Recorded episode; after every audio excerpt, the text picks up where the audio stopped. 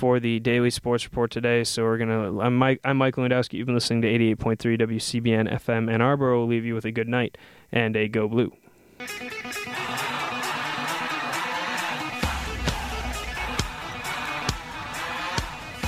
You are listening to your home for Michigan Athletics.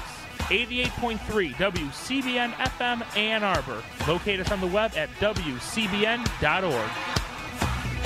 15 seconds remain. Hunwick has it. Forward to Tambellini. Tambellini, he'll shoot. Save there, and the rebound comes to Hunwick. Six seconds remain. Tambellini shoots and scores. It comes around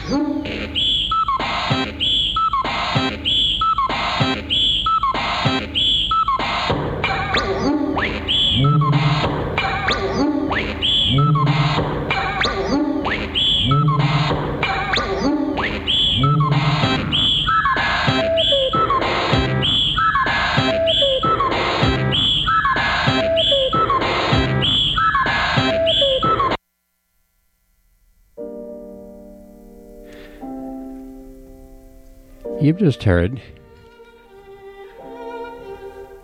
a portion of the Manson Family, an opera by John Moran. Uh, good morning, it's the Beatles and the raid on Spahn Ranch. And right now,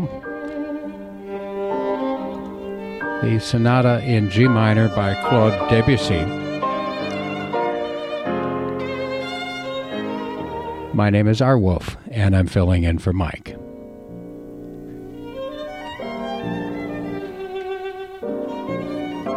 When Mike asked me to cover for him this evening,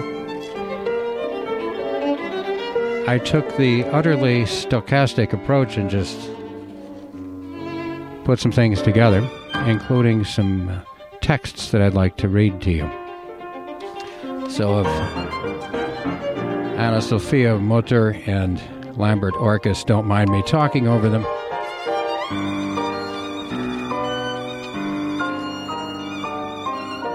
This is from James Joyce.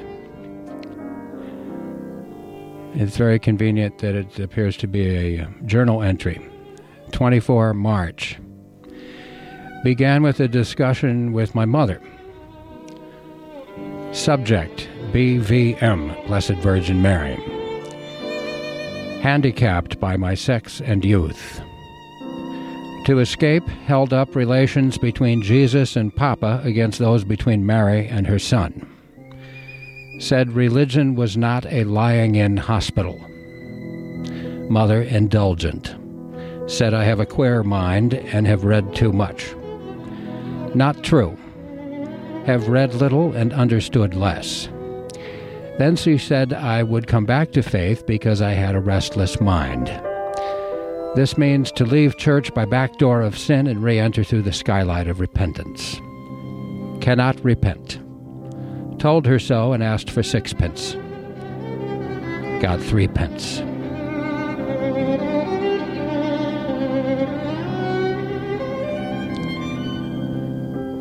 Next, we have a very short passage from The Theater and Its Double by Antonin Artaud.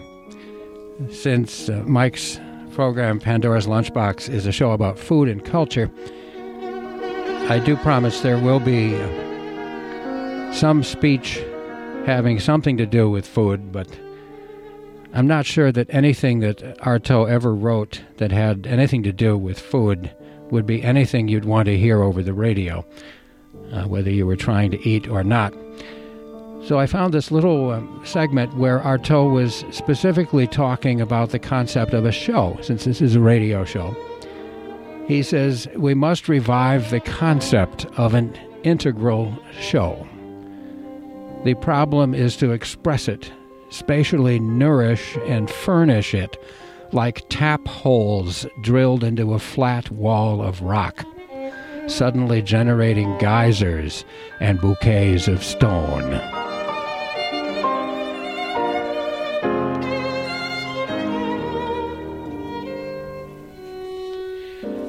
And finally, I thought I'd read to you from some of the writings of Carl Solomon. Now, if you're familiar with Allen Ginsberg's magnum opus Howl, you know that the poem was dedicated to Carl Solomon.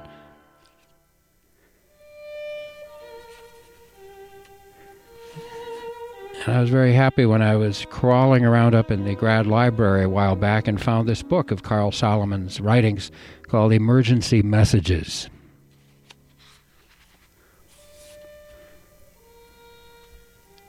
Further afterthoughts of a shock patient. At our house, we have Frankfurter's Pederast. That's with an E at the end of Pederast.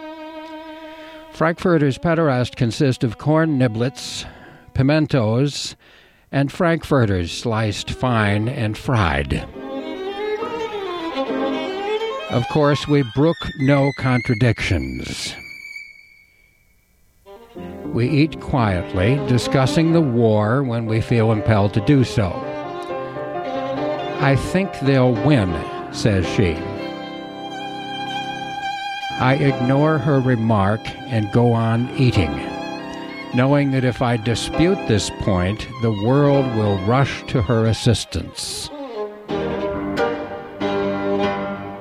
We've accepted the tragic.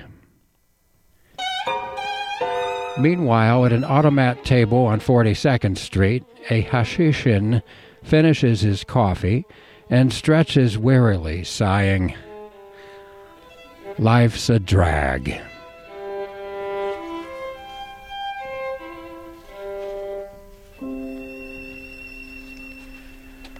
Oh, you false apocalypse.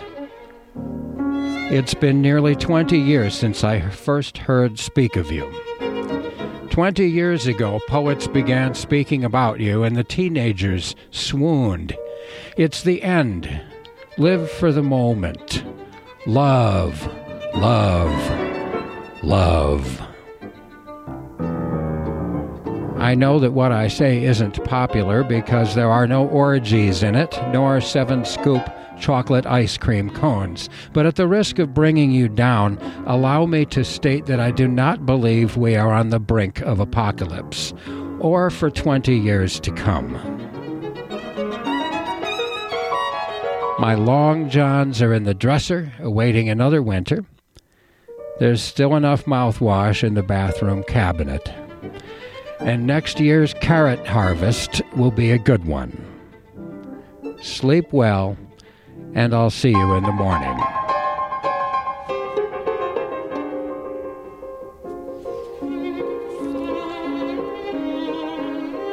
Draft of an unsent letter co written by Carl Solomon and Allen Ginsberg in New York Psychiatric Institute, October 13, 1949. My dear Chevalier de Chazal, graciously aware of the poverty of the correspondence, and above all of its tendentious nature, between the mainland and your forlorn Indian domicile, a mere man among monsoons, as you undoubtedly hold yourself to be, we have taken advantage of the favorable winds, perhaps over abruptly, but as a last recourse, to ask for money. We are determined upon this course only upon considering the favorable rate of exchange.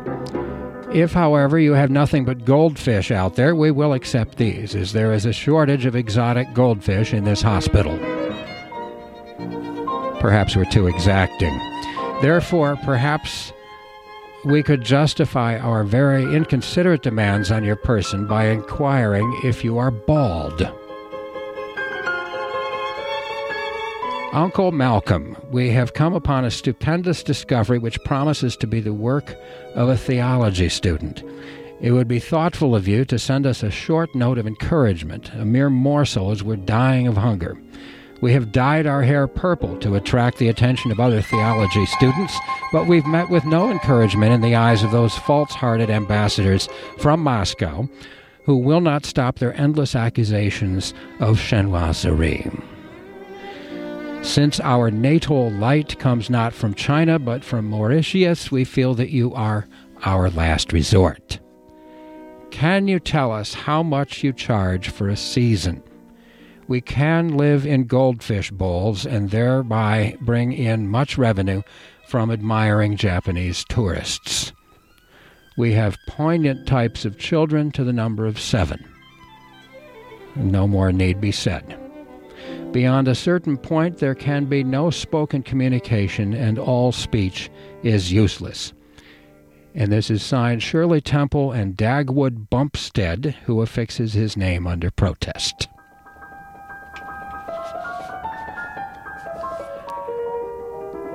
Now, we do have a second unsent letter co written by Carl Solomon and Allen Ginsberg in the New York Psychiatric Institute. This one is dated December 19th, 1949, and it's addressed to T.S. Eliot.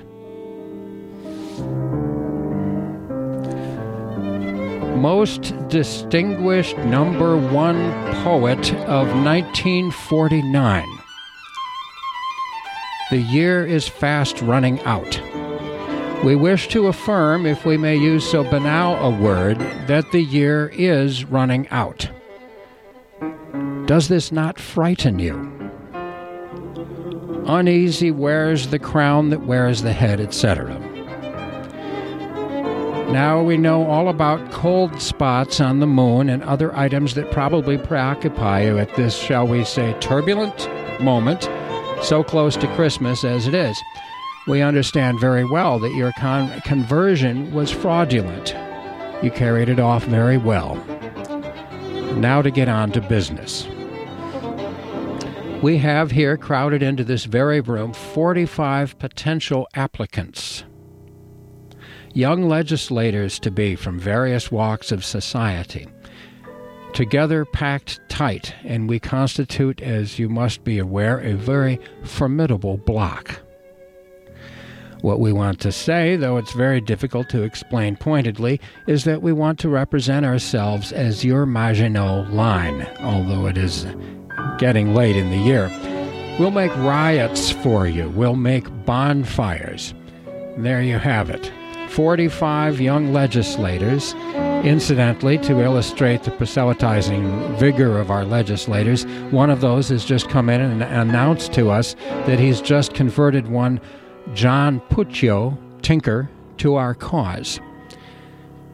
We're scurrying through the night, starting, there you have it, bonfires all over, in order to advance your candidacy under the theory, we know you will sympathize, that every vote counts. To illustrate the quality of self criticism in our ranks, one of our younger members has just criticized your body.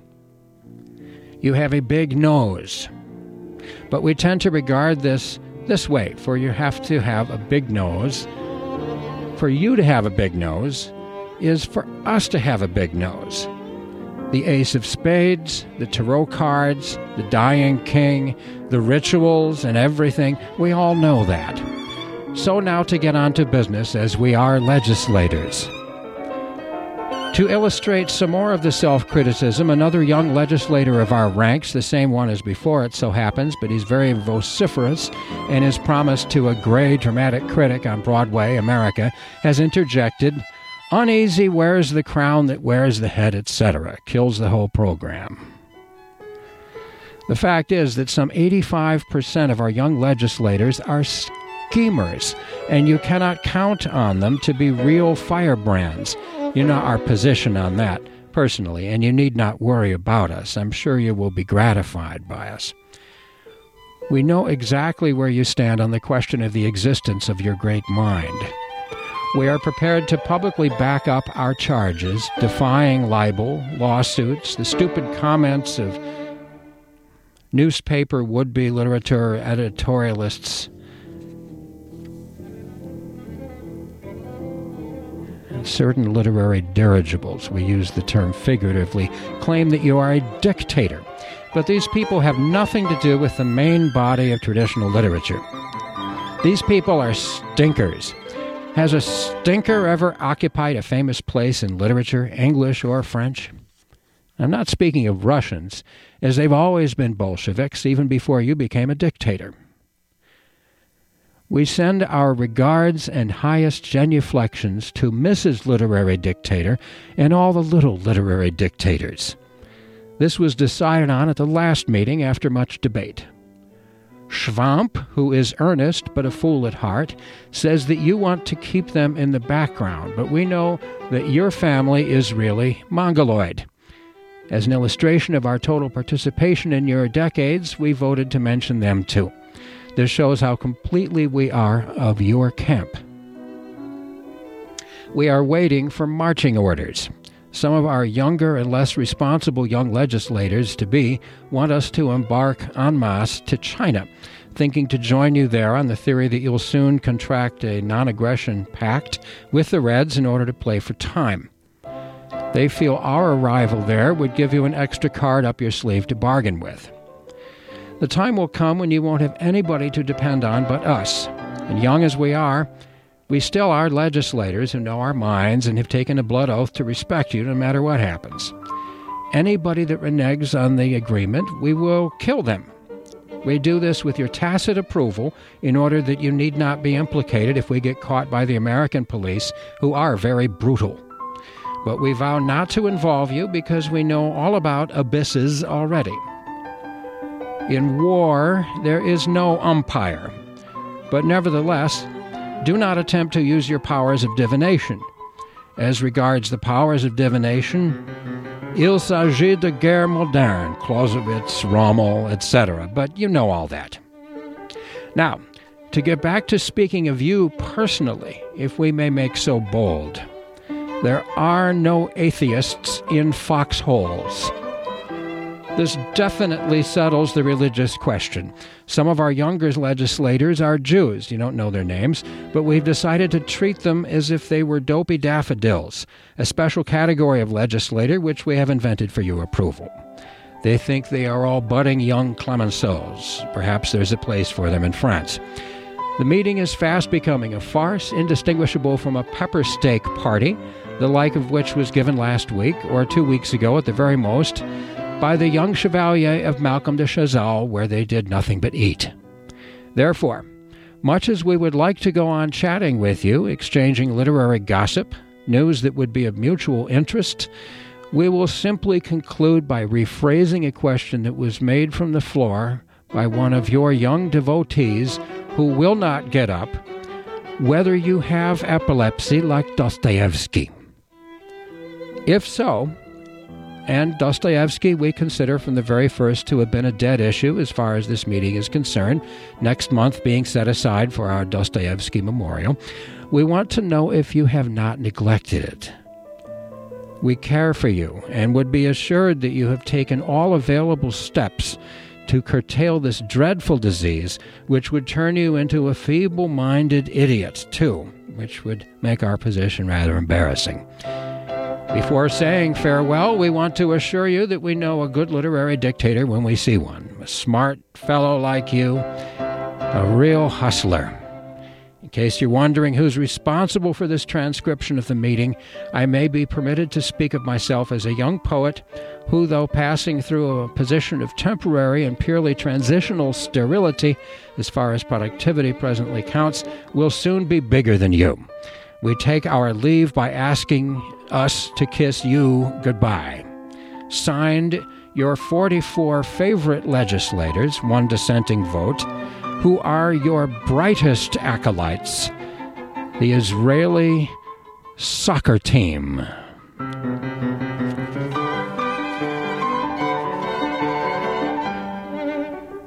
I've just read to you the drafts of two unsent letters co written by Carl Solomon and Allen Ginsberg while they were lodged in the New York Psychiatric Institute in the closing months of 1949. And right now we're listening to music by Wolfgang Amadeus Mozart. This is the program which, when Mike is hosting it, probably makes marginally more sense from time to time. Pandora's Lunchbox. My name is R. Wolf Arf. At 7 o'clock, it's Face the Music. WCBN FM Ann Arbor. Be realistic and demand the impossible.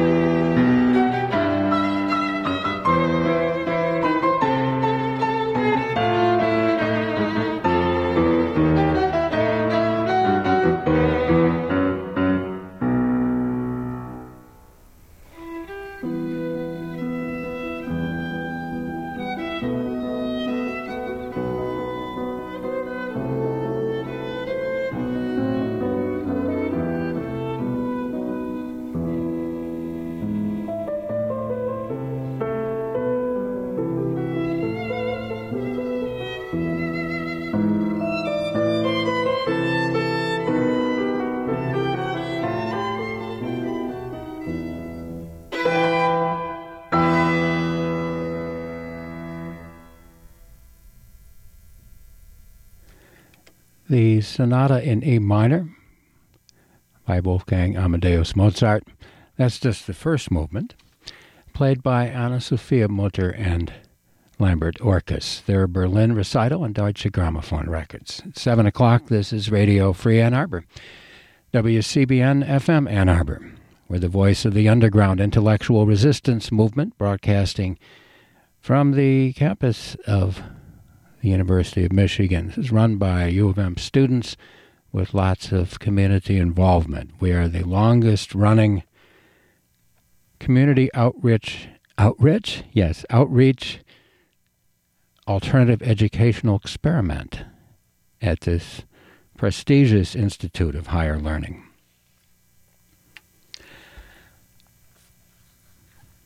it's time now for face the music and once again we've put together for you a program entirely composed of music that has something or other to do with the concept of heatness hotness. Yes, heat and hot. Beginning with a uh, recording made in 1926 by a, a pair of musicians, a trumpeter and a pianist, who were